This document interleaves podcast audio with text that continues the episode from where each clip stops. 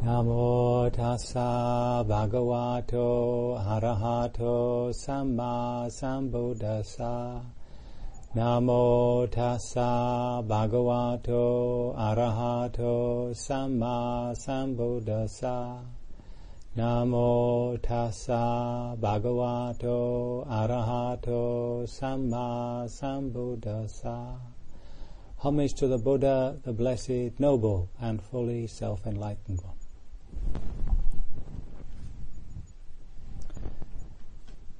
Um, I wanted to, you know, bring all the teachings a little bit together for you using a, a schema that the Buddha himself um, seems to have liked very much.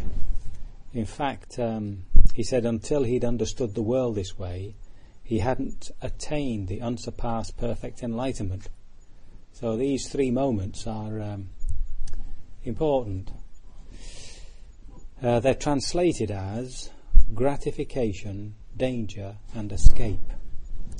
And I'll read the uh, the discourse. It's only a little thing. O monks, I set out seeking the gratification in the world. Whatever gratification there is in the world, that I have found. I have clearly seen with wisdom just how far the gratification in the world extends. I set out seeking the danger in the world. Whatever danger there is in the world, that I found. I have clearly seen with wisdom just how far the danger in the world extends. I set out seeking an escape from the world. Whatever escape there is from the world, that I have found. I have clearly seen with wisdom how far the escape from the world extends. And then, to complement that, in another discourse, he says, if monks, there were no gratification in the world, beings would not become enamored with the world.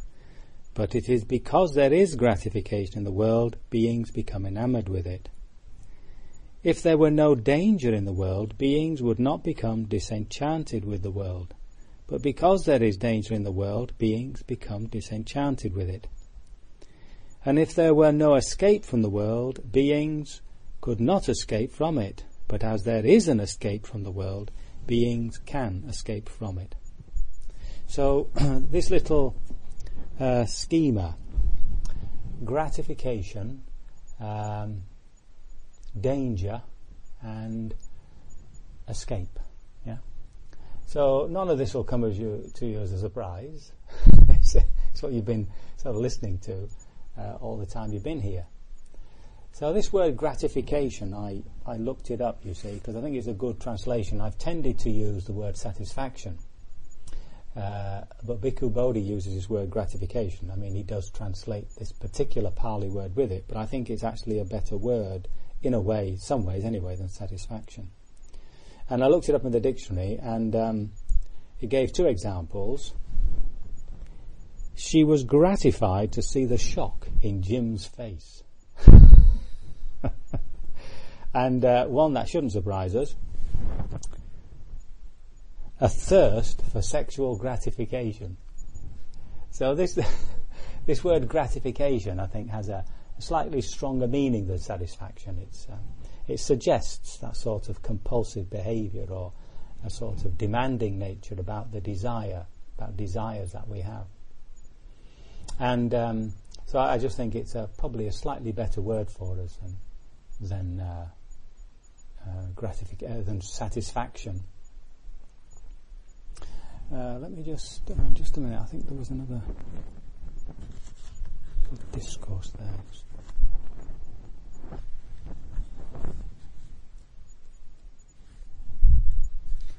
I think I meant to read out. Maybe I've got confused. Just a minute.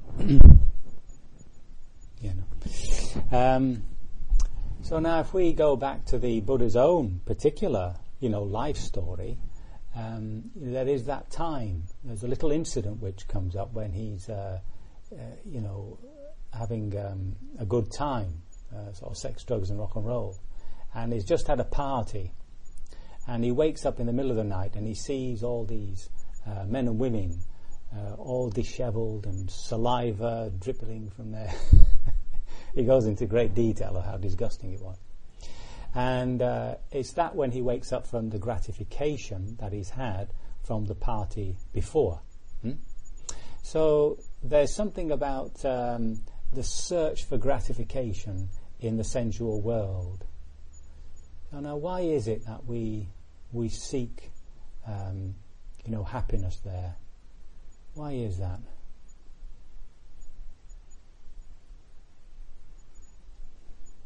See, there's no denial on the Buddha's part that there is gratification in the world.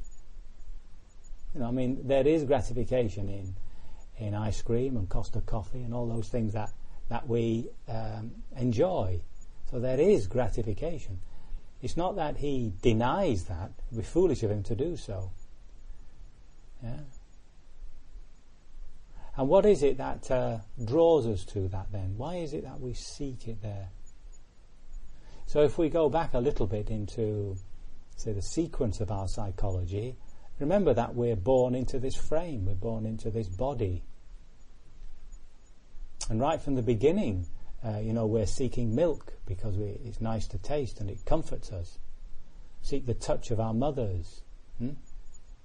So there's a there's an immediate connection uh, right there, even in the womb, they say, you know, with the voice of, of your mother and things like that, where uh, that unborn and the born child uh, finds pleasure, finds pleasure. And this, this pleasure isn't just physical, is it? It's, it's actually an emotional well-being, a well-being of being protected uh, and of being close to some other being. So it's right there at the beginning of our experience, I think. Now, it's no, uh, shouldn't uh, be strange for us to realize or to, to accept that right there, even though it's not an intellectual thing, there's an immediate, there's a total identity with that experience. Yeah? There's an identity with it. I mean, obviously, the child's not saying this is me. it's just the way they experience life is a total identity with what with what they are experiencing, and I think that goes on. Uh, I would say an ordinary person would say they are what they experience in that total I- identity way, and. Uh, what we what we what we tend to do, isn't it, is to try and develop comfort around us. We want to be comfortable. Even in our sitting posture, if it gets a bit comfortable, there's that urge to move. You know, if you watch yourself watching TV sometimes, there's a shuffle here and there. See, as soon as it becomes slightly uncomfortable, we move the body. Even at that sort of very basic physical level, we're always trying to be comfortable. Hmm? And when it comes to the more delightful things, you know, uh, you know, the, what we eat and our friendships and, and all that, um, then there, of course, there's, a, there's an added factor of, of real delight. Yeah, there's, there's, there's loveliness in life, there's beauty in life, there's, there's all the things that we enjoy. All these things the Buddha wouldn't have denied. He says, it, there is gratification. There is gratification. So if you go through the whole gamut of your experiences in life where um, you know, you've been happy um, from just ordinary basic things like eating to, you know, lovely times in relationships and, and being out in the country and listening to beautiful music. And in the meditation, sometimes these beautiful states of mind arise. All that is, as it were, given. I mean, they're going to come, hopefully, till we die. It's not a, it's not as though they're going to disappear because we meditate. At least, I hope not. so, so there's always that uh, there's always that part of life which gives us, uh, you know, comfort, pleasure, joy, all those things. And even in our meditation, you know, we're trying to develop these factors of enlightenment to the point where they are just the way we are. So there is that calmness and there is that uh, equanimity and, and openness. And what that means, of course, that there's no fear. It's fear what stops us being open, isn't it? And there's uh, uh, just an attention, a quiet attention to things. And then there's the uh, the four great Brahma Viharas, the dwelling place of the of the Brahmas, the great gods, um, perhaps better understood as the illimitables: love, compassion, joy, and peace. So that's the Buddha mind, or the Buddha heart, shall we say. It's always in that sort of state. I think sometimes we get the impression through the coolness of vipassana meditation that, that you end up being sort of soulless or emotionless, sort of um, well, a bit like a like a dried prune, I suppose, but very wise. Well, I mean, it isn't like that, is it? the Buddha, uh, the Buddha says he feels joyful, feels happy, he feels uh, compassionate. Yeah.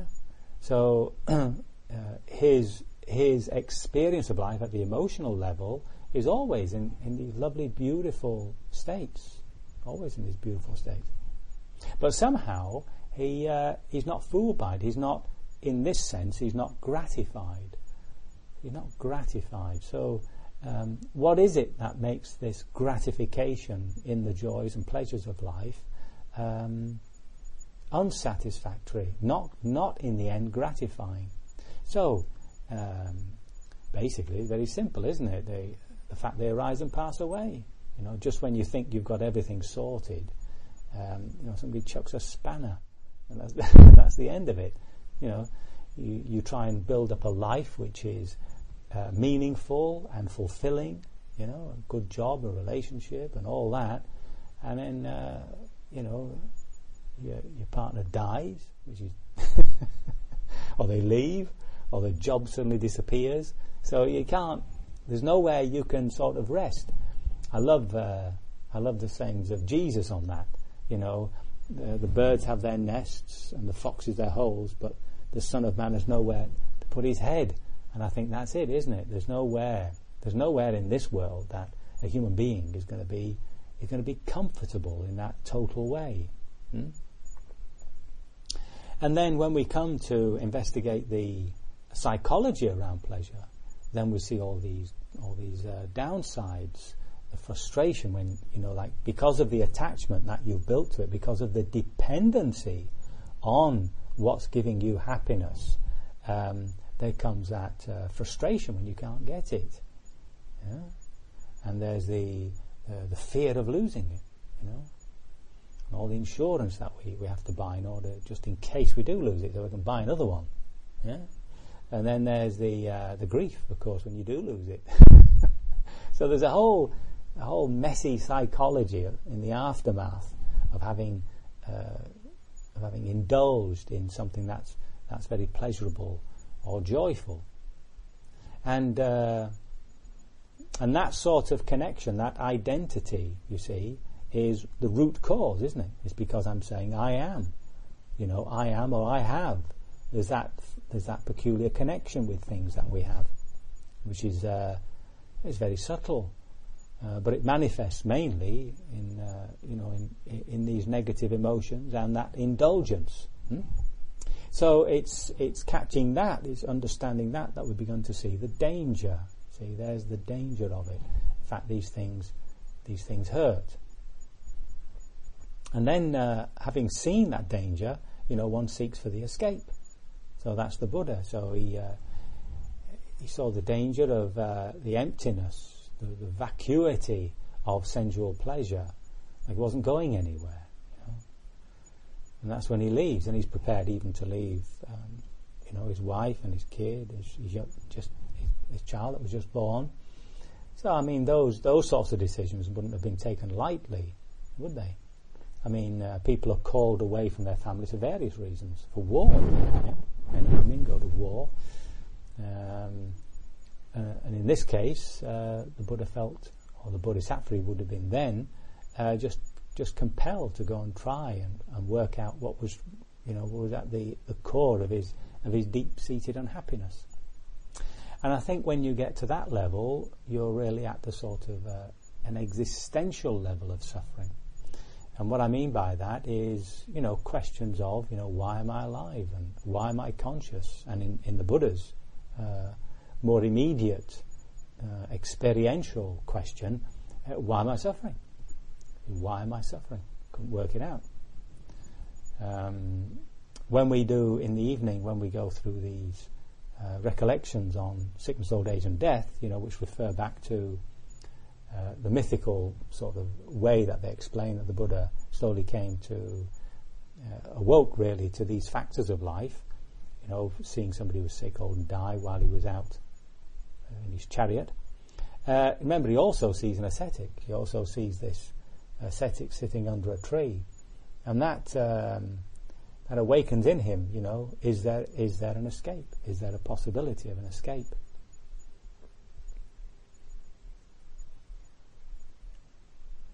Now, just going back a little bit on uh, on the psychology of this, remember that um, because of this deep identity that we have with this life form, with being a human being, there isn't just that side of greed. There isn't just that side of lust and uh, and seeking happiness in the sensual world and uh, indulgence. You can put it all as indulgence or acquisitiveness.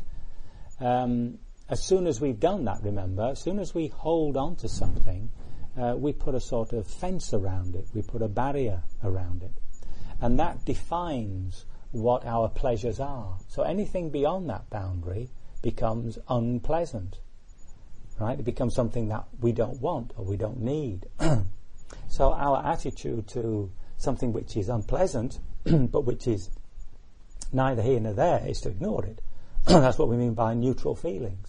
We don't uh, we don't get particularly angry about it. We just we just don't notice it.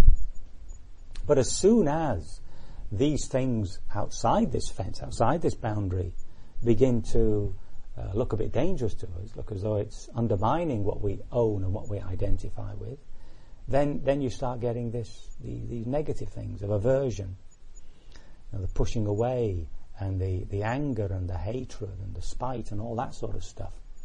Um, and that all comes under this, this business of aversion. And in our meditation, it's boredom. That's, that's an averse state. Be bored. And included in that, remember, is that when these things that seem to be undermining us, seem to be overpowering us, then we start getting this other side of anxiety and fear. And it all comes down to this basic position of seeking gratification in the world. And then once we've once we've established in in childhood this way of behaving, then you can see how it moves into a, a different, a, another layer of psychology when we hit the whole problem of, of good and evil.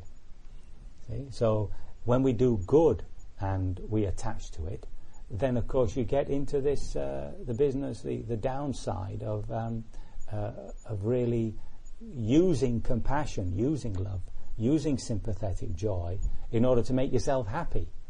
So when the other person, for instance, doesn't appreciate what you've done, then you feel hurt, you feel broken, you feel feel angry, things like that. You know what I've done for you and all that. and uh, and uh, on on the other side, you've got this fear.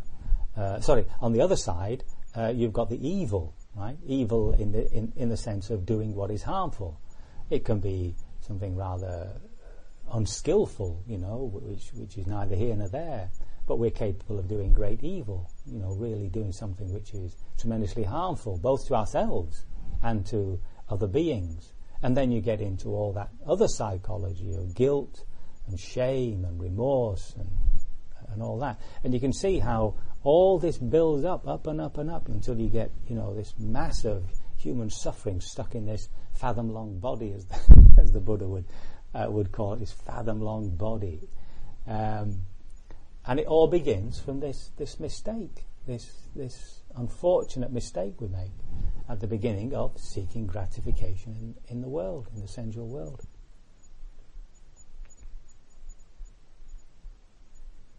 So all those things are all are all linked. They're all they're all there. And of course, when when you suppress them, when you don't push them away, uh, sorry, when you push them away, when you when you don't want to look at these turbulences, these negative turbulences within us, well, that's when they manifest as feelings of depression.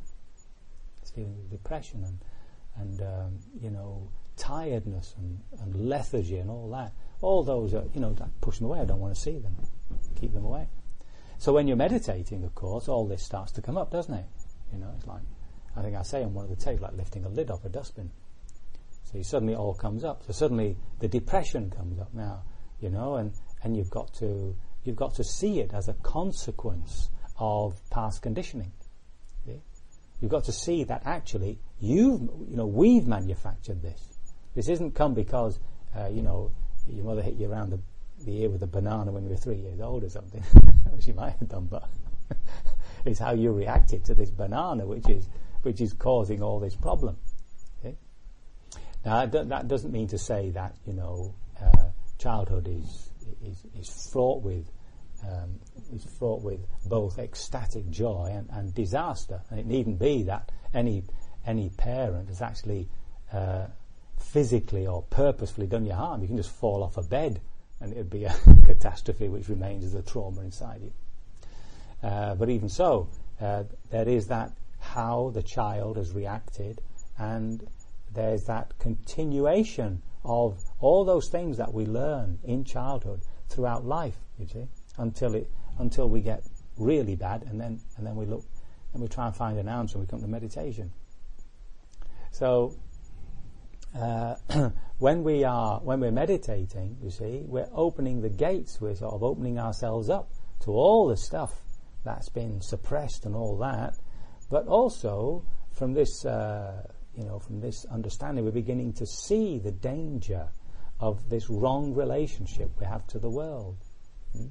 And it's seeing that danger, you see, which is uh, which is painful. It's hard to it's hard to sit with it. It's hard to bear with some of the stuff that comes up. But um, there's no other way. It's uh, there doesn't seem to be any other way of, uh, of curing our psychology except in this conscious way. You know, uh, drugs don't help, they just suppress, they just suppress the physical frame, don't they? And then, you know, you feel good, but when the drug passes, oh, it's even worse.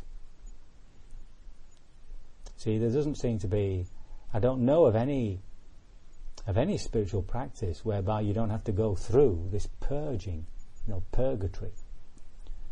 Um, the process of purification. It's just a, it's just a matter of fact. Hmm?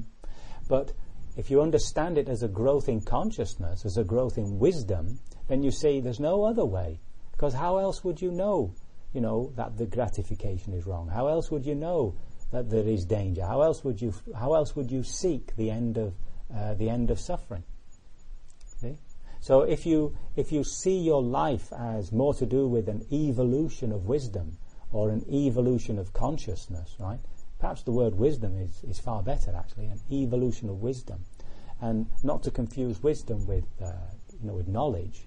Wisdom is a, a, relationship. It's how you relate to the world you're in. That's, that's your wisdom. Hmm?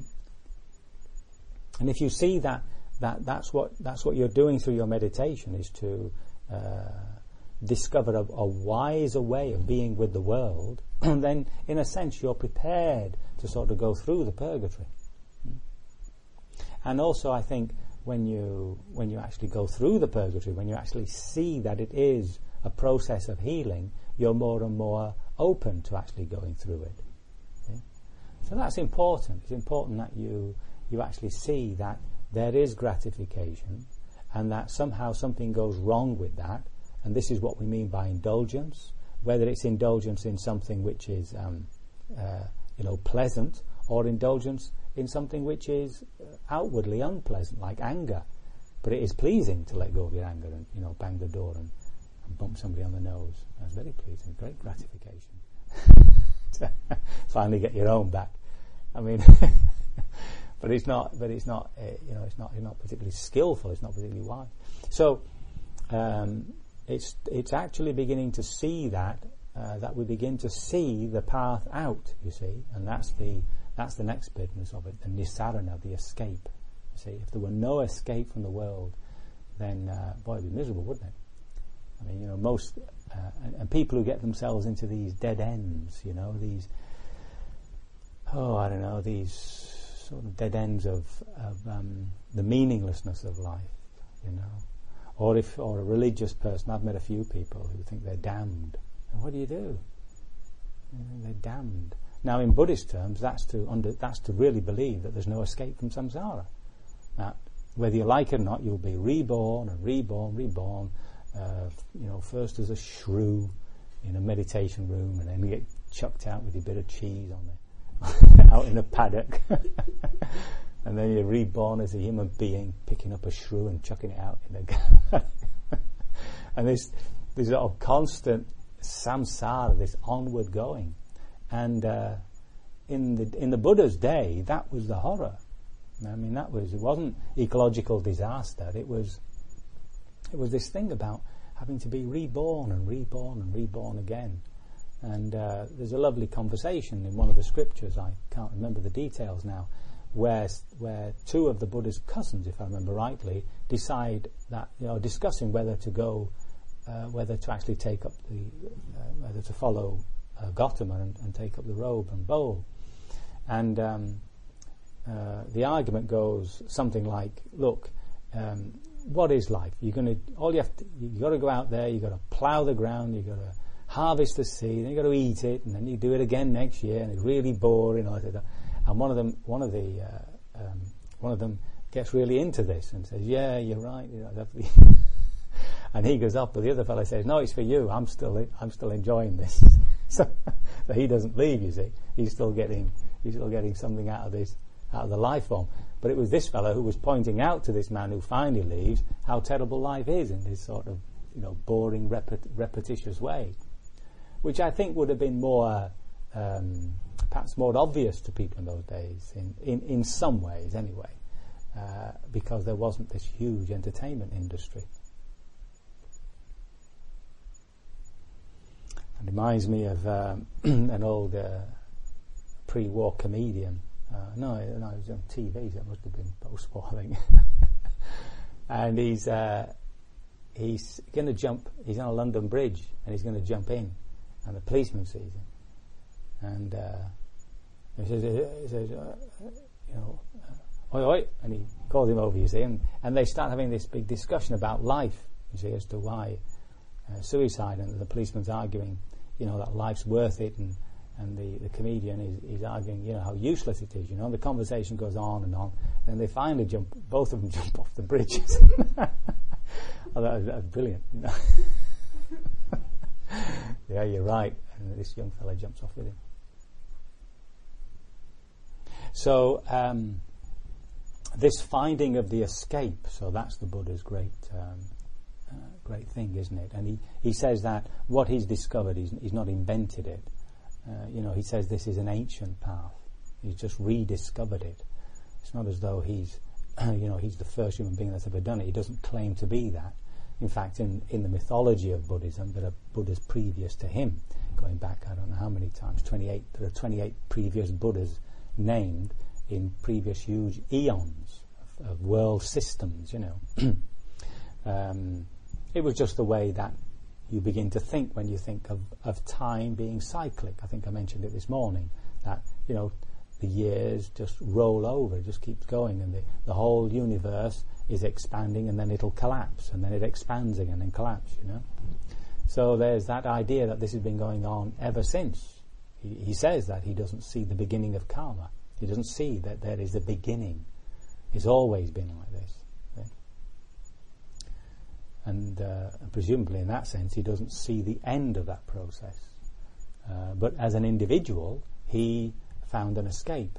Now, this escape is not. Um, let's be careful here, because this escape, um, as hopefully you've all come to uh, realize in your meditation, is not the destruction of the world. There's a very interesting discourse in which somebody asks him, "Where do the four Mahabhutas come to an end?"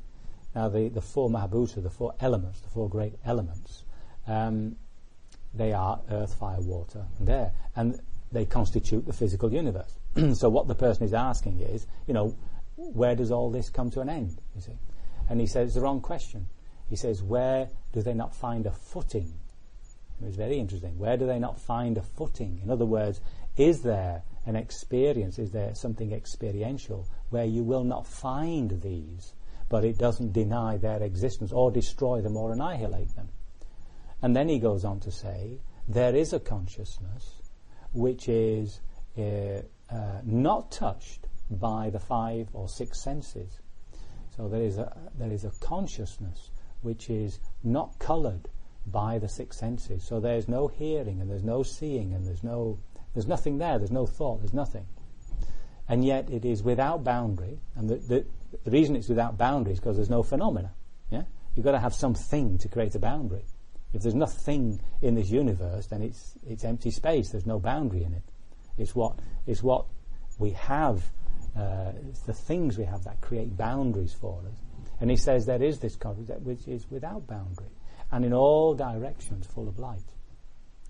Okay? So he's pointing there to an experience which is a total escape um, from the world. Now remember that when we say an escape, he's still there. It's not as though he's disappeared in a puff of smoke and there's just this sort of mystical voice arising from nowhere. So this escape is not is not the destruction of anything. So again, when when uh, he says, you know, when they ask him, uh, what is this? Does he believe in any form of annihilation? He says no. He says there is no. He said everything arises depending on something else, and there's there's no there's no annihilation. He says the only things that are annihilated are greed, hatred, and delusion. Okay? And greed, hatred, and delusion are this way of expressing this wrong relationship we have to the world, which in a psychological sense is this seeking gratification. And that's what he means by this desire. That's what, when we chant in the morning, this tanha, that's what he's referring to. But uh, remember that uh, there's a completely different psychology, and that's the psychology of the Buddha. That's the psychology of the of the enlightened being, which doesn't have that uh, downer. It doesn't have that gratification. It doesn't have all the downers of gratification. You know, the grief, the fear, the the frustration, all that sort of stuff. It doesn't have that. It doesn't have any anger. It doesn't have any fear. The fearless one. That's what. That's one of the epithets of the Buddha. He's fearless. What's he afraid of? There's, there's no, there's no, there's no connection to the world whereby uh, suffering could arise. Yeah? How does suffering arise? It arises through the connection of attachment, identity, possession. If that's all gone, what then is our relationship to the world? Yeah? What could it? What might it be? So that escape, that escape is suggestive, is suggestive of all the teachings of the Buddha concerning the practice which leads us to this point of liberation. It's an escape. It's a, you know, it's like it's like uh, escaping from prison. It's like like you're, you're finally released. So now this is where our practice comes in because it's uh, it's a fundamental practice, and what we're learning is not only to see that gratification is wrong because it has these dangers, hmm, but we're seeing this escape. And that's all we're doing. We're just seeing where the escape is. And the more the escape becomes clearer to us, then the more we'll practice because it's like, you know, when, when, when you see uh, the finishing line, you really want to go for it. Yeah? See? So, um, even in our practice, when uh, we're confused or when we, we don't we don't think we're getting anywhere or we don't think we're progressing. I mean, that's that's a regular one for meditators because uh, you know you you still keep you know doing these pratfalls and you, th- and you think well I, I'm still as I was before. You see, so if you have those sorts of feelings, those sorts of ideas about yourself, remember that all those come from this gratification. You're now seeking gratification, as it were, in the spiritual life meaning you're seeking a certain type of comfort there, and that comfort usually comes from the sense of achieving. Okay? But if you if you abandon those ideas of trying to achieve anything and draw that word simply into moment to moment mindfulness, then you're always achieving as, as long as you're mindful. You're always here. And that mindfulness, that sharp mindfulness, is a guard because as as we begin to realize the problem begins or starts with these intentions. So when we see these intentions and we're awake, we're, we're bright with it, and we're not caught up in it, we're not sort of suddenly dashing off and doing something, yeah, then that gives us that moment of choice. And that, then we begin to see, oh, here's the escape. Here's the escape.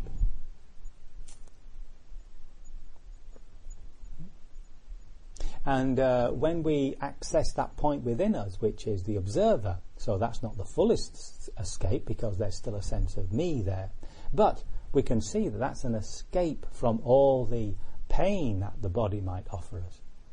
Yeah? Because from there we can feel the pain, we can see the reaction to pain, we can allow the reaction of fear and aversion, all that, to die away, and we can find this equanimity, this peacefulness with pain. Just this just this patient forbearance.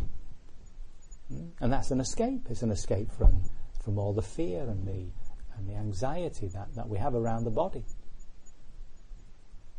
It's the same with these emotions. When you distance them, when you can feel them there rather than being them, it's an escape, isn't it? You've transcended them. You're in a different position. You're not, you're not identifying with them. You're not possessing them. You're saying, oh, look there, there's anger. There's grief. There's uh, depression. And it's seeing that clearly that, that we begin to say, oh, here's the escape. Yeah, here's the escape. It doesn't mean to say at all, does it, that it's easy. Very, it's very difficult, in fact, to stay with these uh, mental states as they arise. But the more we see that this is the escape, the more we'd be happy to stay there. The more we see it actually as a place where uh, there's healing going on. And then finally, you know, all, all, this takes a long time, so uh, there's always that. There's always going to be that little bit of self left right to the bitter end. It's not going to let go. Uh, so there's always going to be these pratfalls on the way. There's always going to be there's always going to be moments when we feel we've slipped back and and we're not we're not moving forward and all that. But we have to keep reminding ourselves that you know this is this is um, an onward going. This is a, a long term commitment. I mean, in, you know, in in, uh, in the in, in, the Buddhist sense, I mean, we're talking lifetimes, not just not just talking this life.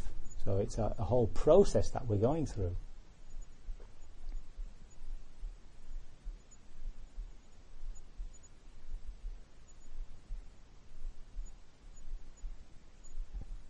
So um, there we have it. These uh, these three sort of um, ways of looking at our practice. You know, to be aware of where we're seeking comfort, where we're seeking gratification, uh, to see that greed, that lust, the avarice. We've got lovely, got great big words for all that. You know, all centering around uh, you know the four great, the four great lusts. You know, power, riches, fame, fame, to be famous, powerful, and rich. Everybody wants to do that. that's, that's, that's, pretty simple. You know, what do you want to be? I want to be famous, powerful, and rich. And uh, sensual pleasure. They're, they're your four main areas, aren't they? And it's just to see how the mind is constantly sort of moving that way. It's always, it's always trying to achieve that that particular state. Hmm?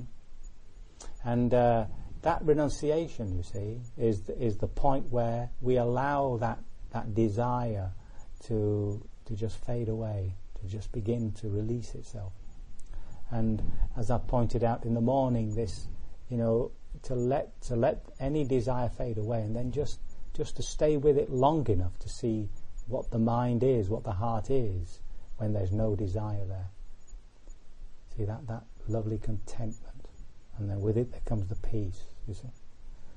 And hopefully you're beginning to experience that even during these times of quiet abiding, where we're trying to develop, um, you know, the uh, the more passive side of the factors of enlightenment, the calmness, calmness of the body, just being still, calmness of the heart, yeah? stillness of the silence of the mind.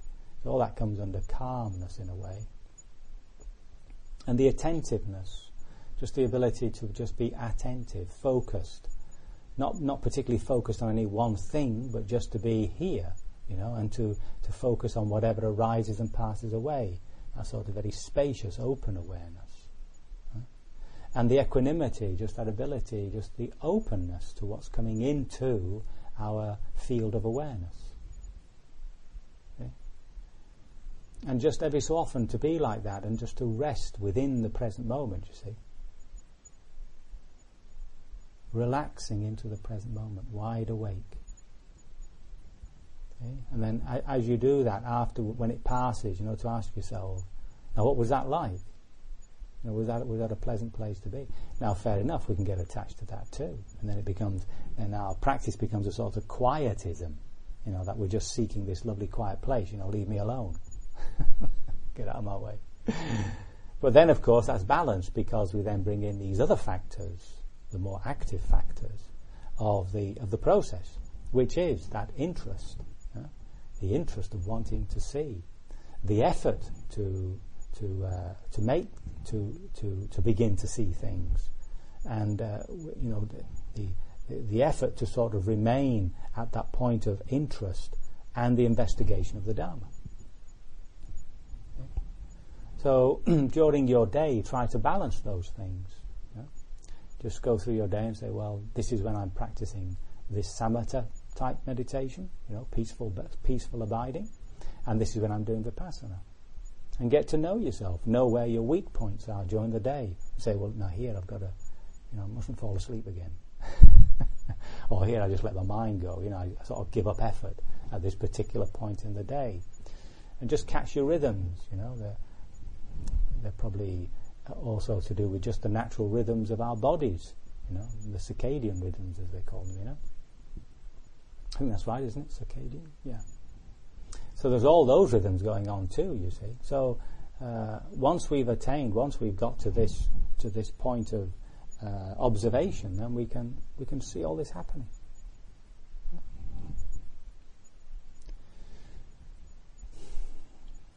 let's just pause for a moment and just whatever thoughts come up, let them come up and pass away.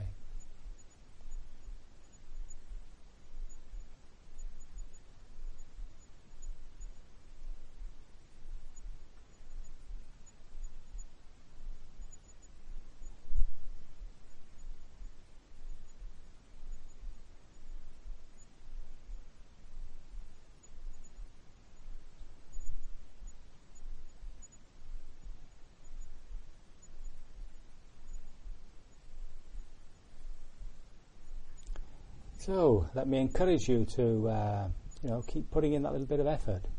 Um, for you know, Nick and Sarah have been here now for two weeks. You see, it's sort of coming to the end, so you have to be careful that, that your energy level doesn't doesn't drop. You know, more like the long distance runner.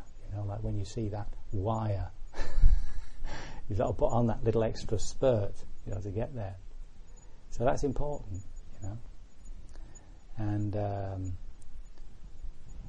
this is about your fourth day, isn't it, Algie? So, in a sense, you, uh, hopefully you'll be sort of at, more at ease with the with the schedule, with the regime. You see. So with that, there's a danger of, you know, well, this is this is now easier now, and there's a, a drop of, of commitment, a drop of energy. So you got to keep you got to keep lifting it. You've got to keep seeing where the effort begins to drop and you just very gently push yourself, see? That's what one of my teachers say, push gently. Okay? And then you'll see the energy comes, the energy comes. So keep going. That's all there is to it. May you be liberated sooner rather than later.